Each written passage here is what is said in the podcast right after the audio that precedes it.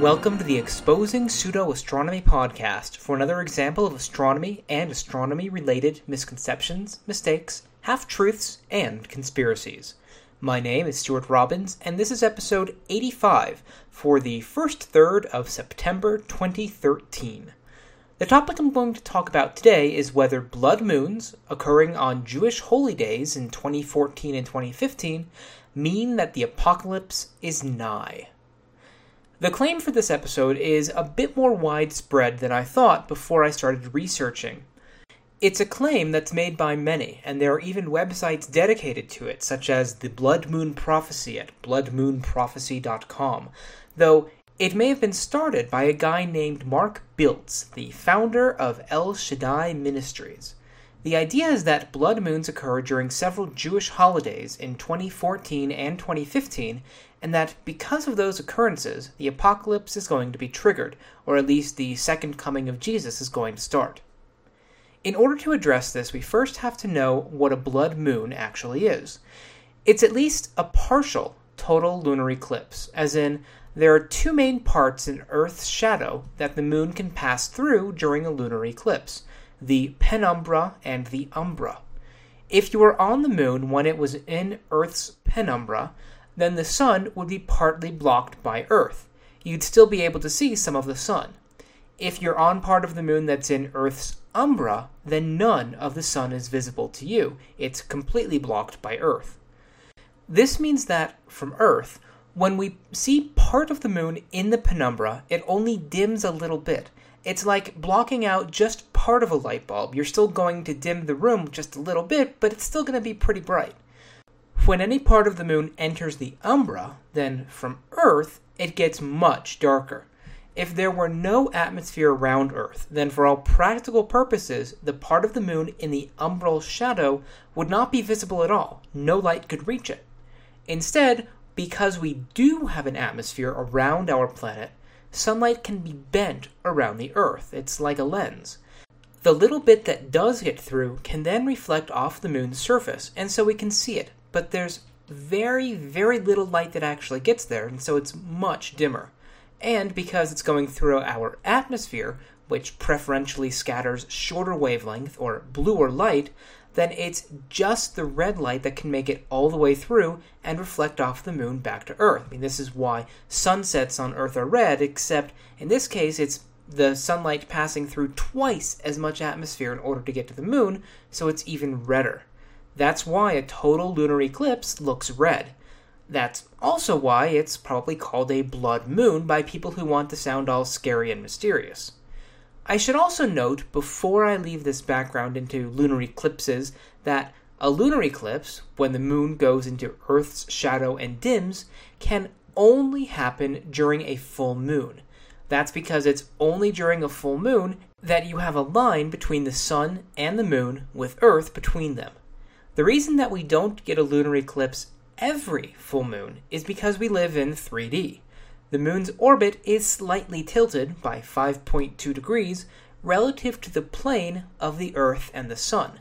So not only do you have to have a full moon for there to be a lunar eclipse, but the moon also has to be just about on one of those two nodal points where it crosses the plane of the Earth's orbit around the Sun. It sometimes helps to visualize this as a big hula hoop with a small round disc like coaster um, embedded in it with the hoop going through the middle of the coaster and the coaster tilted slightly relative to the loop. The, the hoop, the big one, represents Earth's orbit around the Sun, and the coaster represents the Moon's orbit around Earth. Only twice in its orbit does the Moon cross the plane of the hoop. All other times it's either above or below, so it won't be in Earth's shadow. And those two nodal points, those two points where the Earth's orbit crosses the Moon's orbit, or vice versa, move.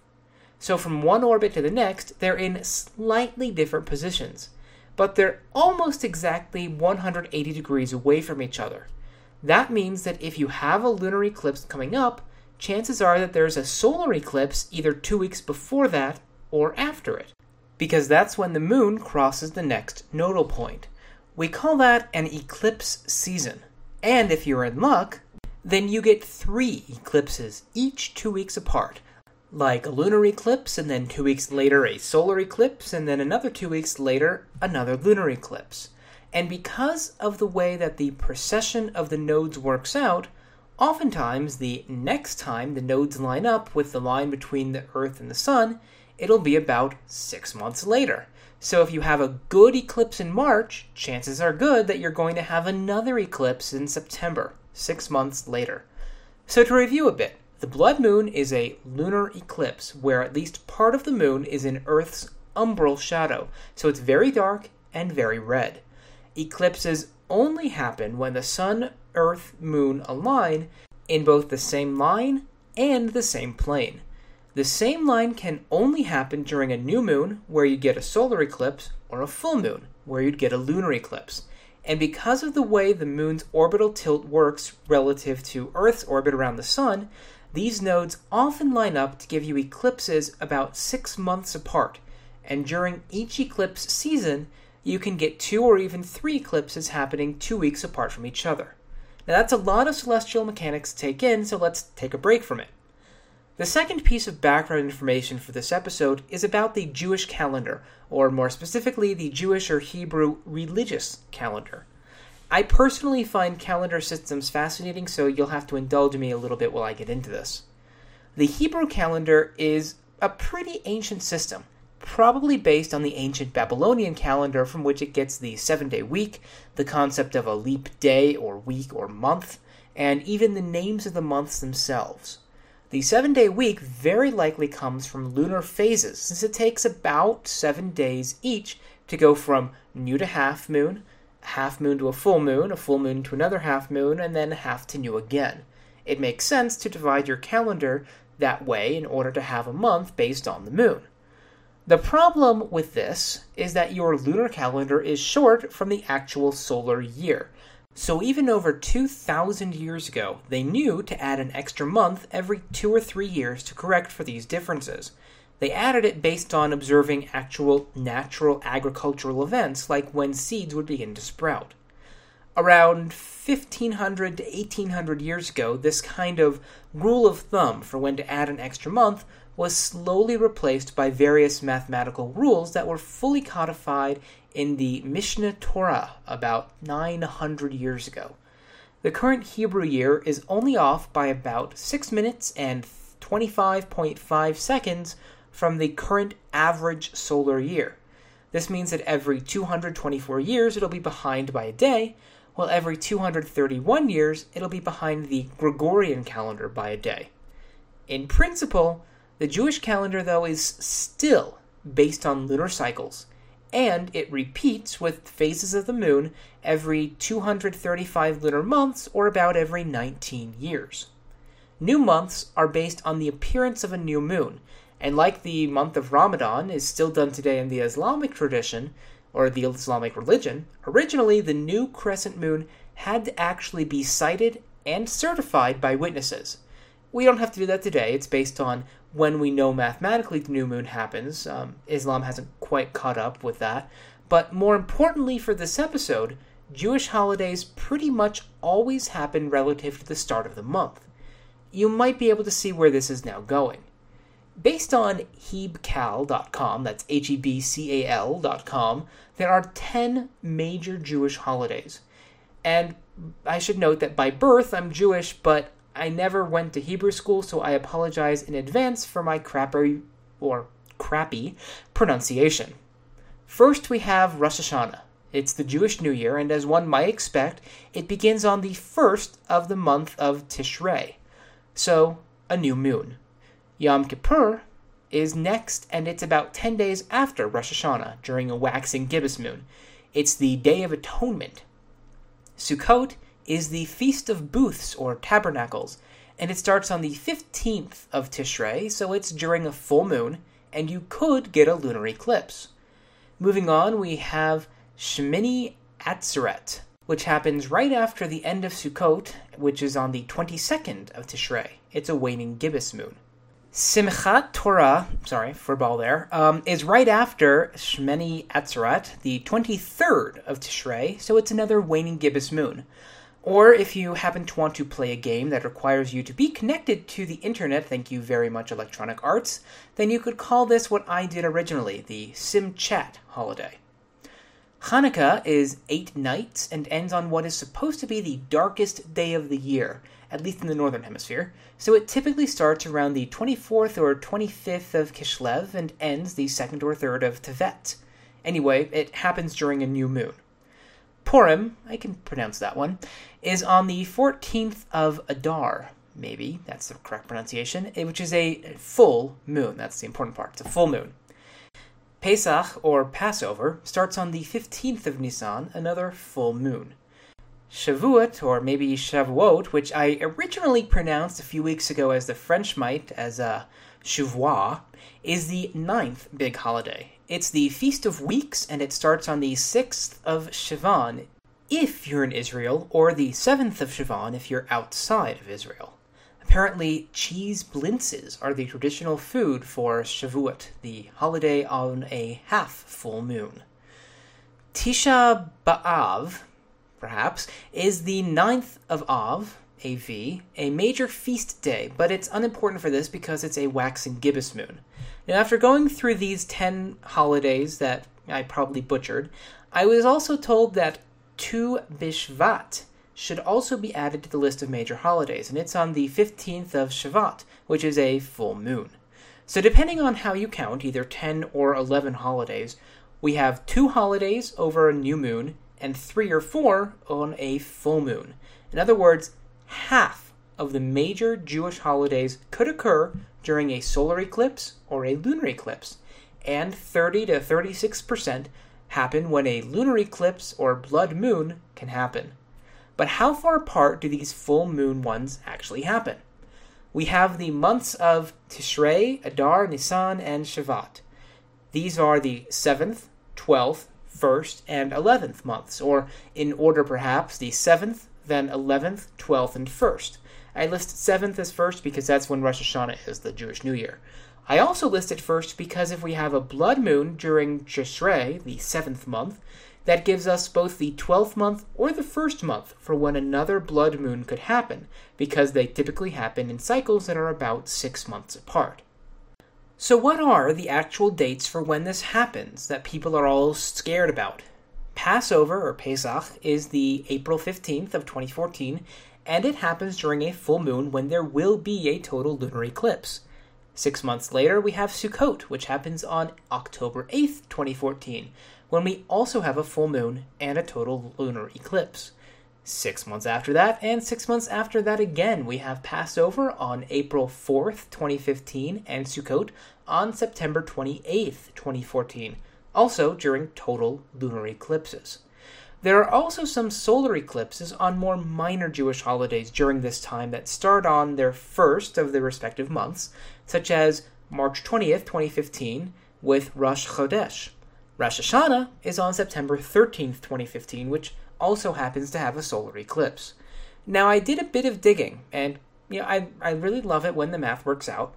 In 19 years after this, it'll happen again. In April and October of 2033, we get total lunar eclipses during Pesach and Sukkot. And it happened before in 1986, 19 years earlier just about that 19 year cycle of repetition of the Jewish calendar. Now, admittedly, it is somewhat more rare that it happens two years in a row, but still not ridiculously rare, and definitely not a has never happened before thing.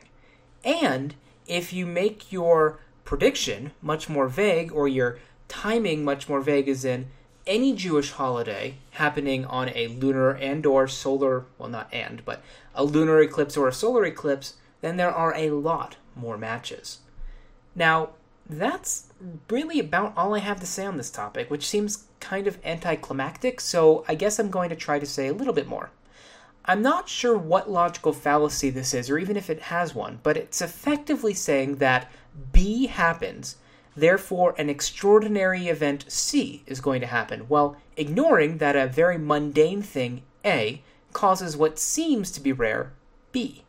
In this case, Biltz, who, as far as I can tell, is sort of the modern guy who originated this thing for 2014 and 2015, he claimed that this apparently impossible thing of blood moons happening during Jewish holidays two years in a row happens.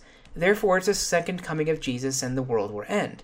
Now, he also, in his defense, said that this happened back in 1967, which happened to be when Israel reclaimed Jerusalem, and it also happened the year after Israel became a state in both 1949 and 1950. Meanwhile, he's ignoring, by their very nature, that half of the important Jewish holidays happen on days that can have a solar or a lunar eclipse. That because of the nature of celestial mechanics, if an eclipse happens on some of the holidays, it will almost certainly happen on others that are six months later, or two weeks before or after. And that this cycle repeats every 19 years because of how celestial mechanics interact with the Jewish calendar. Meanwhile, Mark Biltz's story is a bit of an interesting twist to this otherwise pretty boring tale. From what I can find, he started talking about this back in 2008 when he published stuff on his website and did a few interviews, such as to Prophecy in the News. He claimed that this won't happen again for hundreds of years, but that it happened twice in the 20th century, those dates that I mentioned, like including the year after Israel became a state, which is, quote, nigh unto impossible unless it was set up by divine design. That's according to the interviewer, J.R. Church. Now, I don't know why the year after Israel became a state is more important than the year that it did become a state, but that's sort of forcing the facts to fit the story that you want to tell. Now, he claimed that it was, oh, well, it was the year after Israel became a state because Israel became a state after that April day that you need for Pesach. Uh, I don't know. I think that this is really kind of stretching it. In the interview, Biltz was pretty emphatic that this was going to happen. However, the story on prophecyinthenews.com is now an article not found. Biltz's own response to criticism throughout the internet back in 08, to which he responded on his own website, is also no longer available. His qualifications, which you can find on the Internet Wayback Machine, are that, quote, if, and that if is capitalized, these eclipses in 2015 are what the Lord was referring to, then 2015 would look like a possible year for his feet to land on the Mount of Olives. And if this is true, then the tribulation could, not would, start this fall at the Feast of Trumpets. All of those qualifications were pretty much severely lacking from his original statements, which I've linked to on YouTube. So, besides the making of Much Ado About Nothing and Nothing That's Really Rare, we have someone who backtracked from what he originally claimed and then tried to delete the claims entirely. Of course, in the age of the internet, you have no such luck.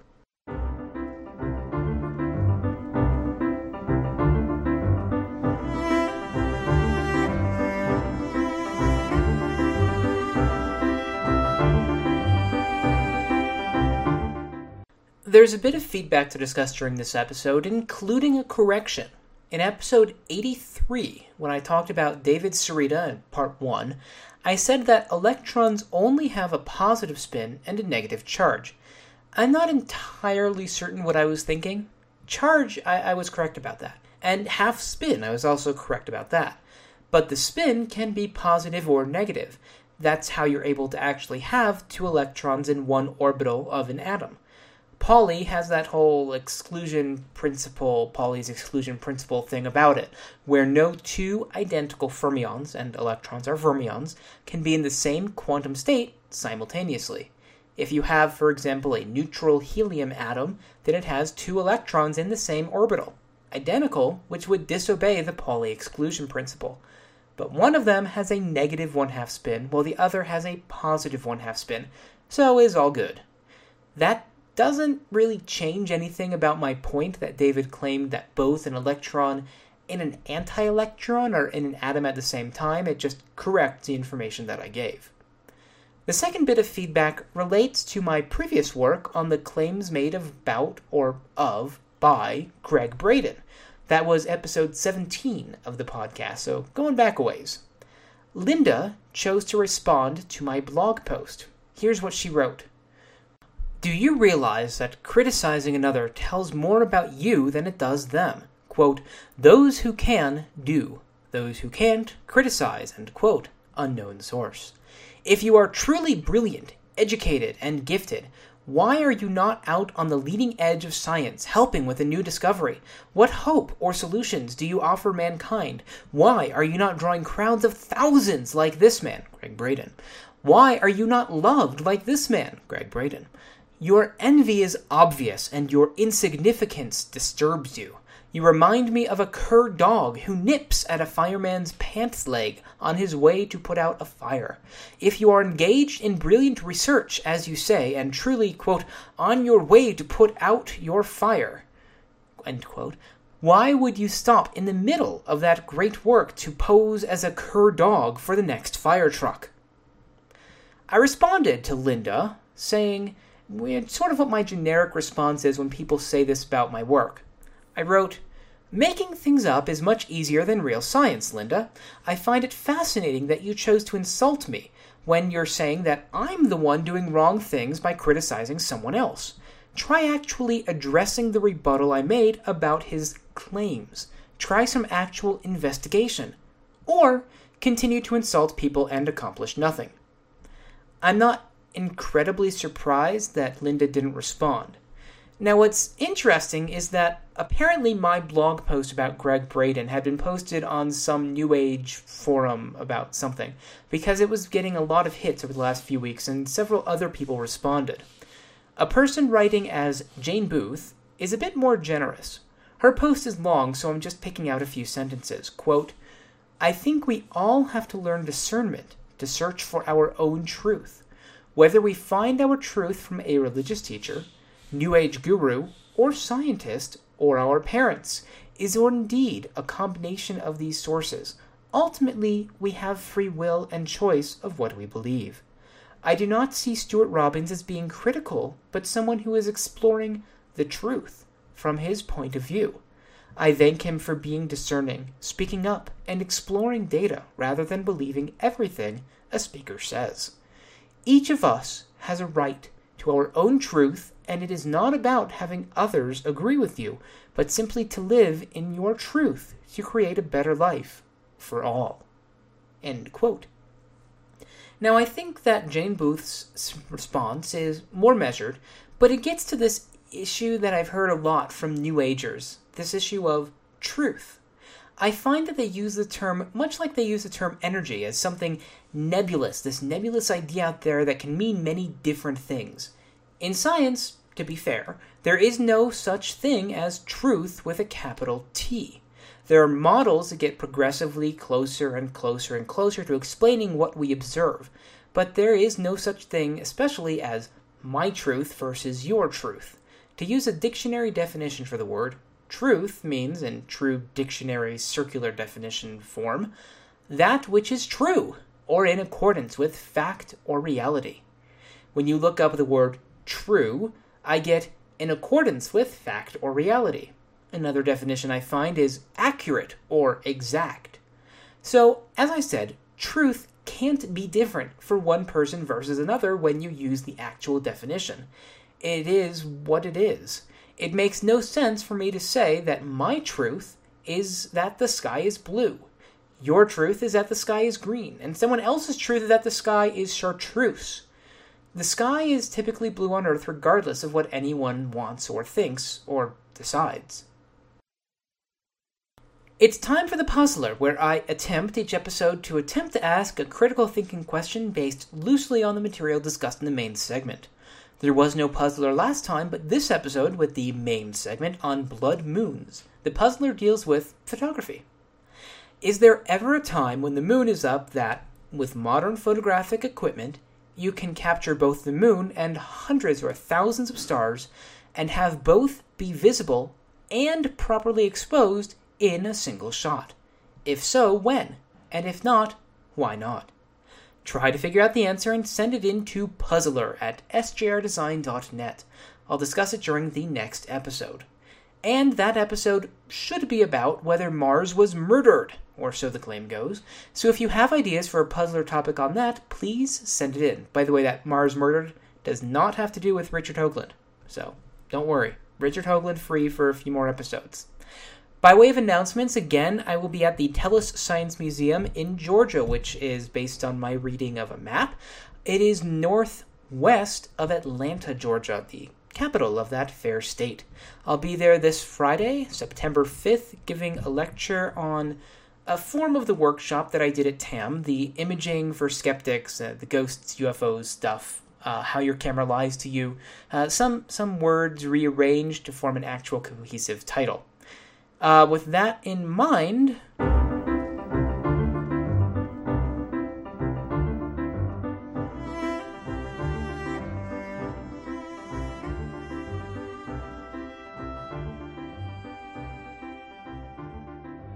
That wraps up this topic for the 85th edition of the Exposing Pseudo Astronomy podcast. Thank you for listening, and I hope that you enjoyed it and learned a little at the same time.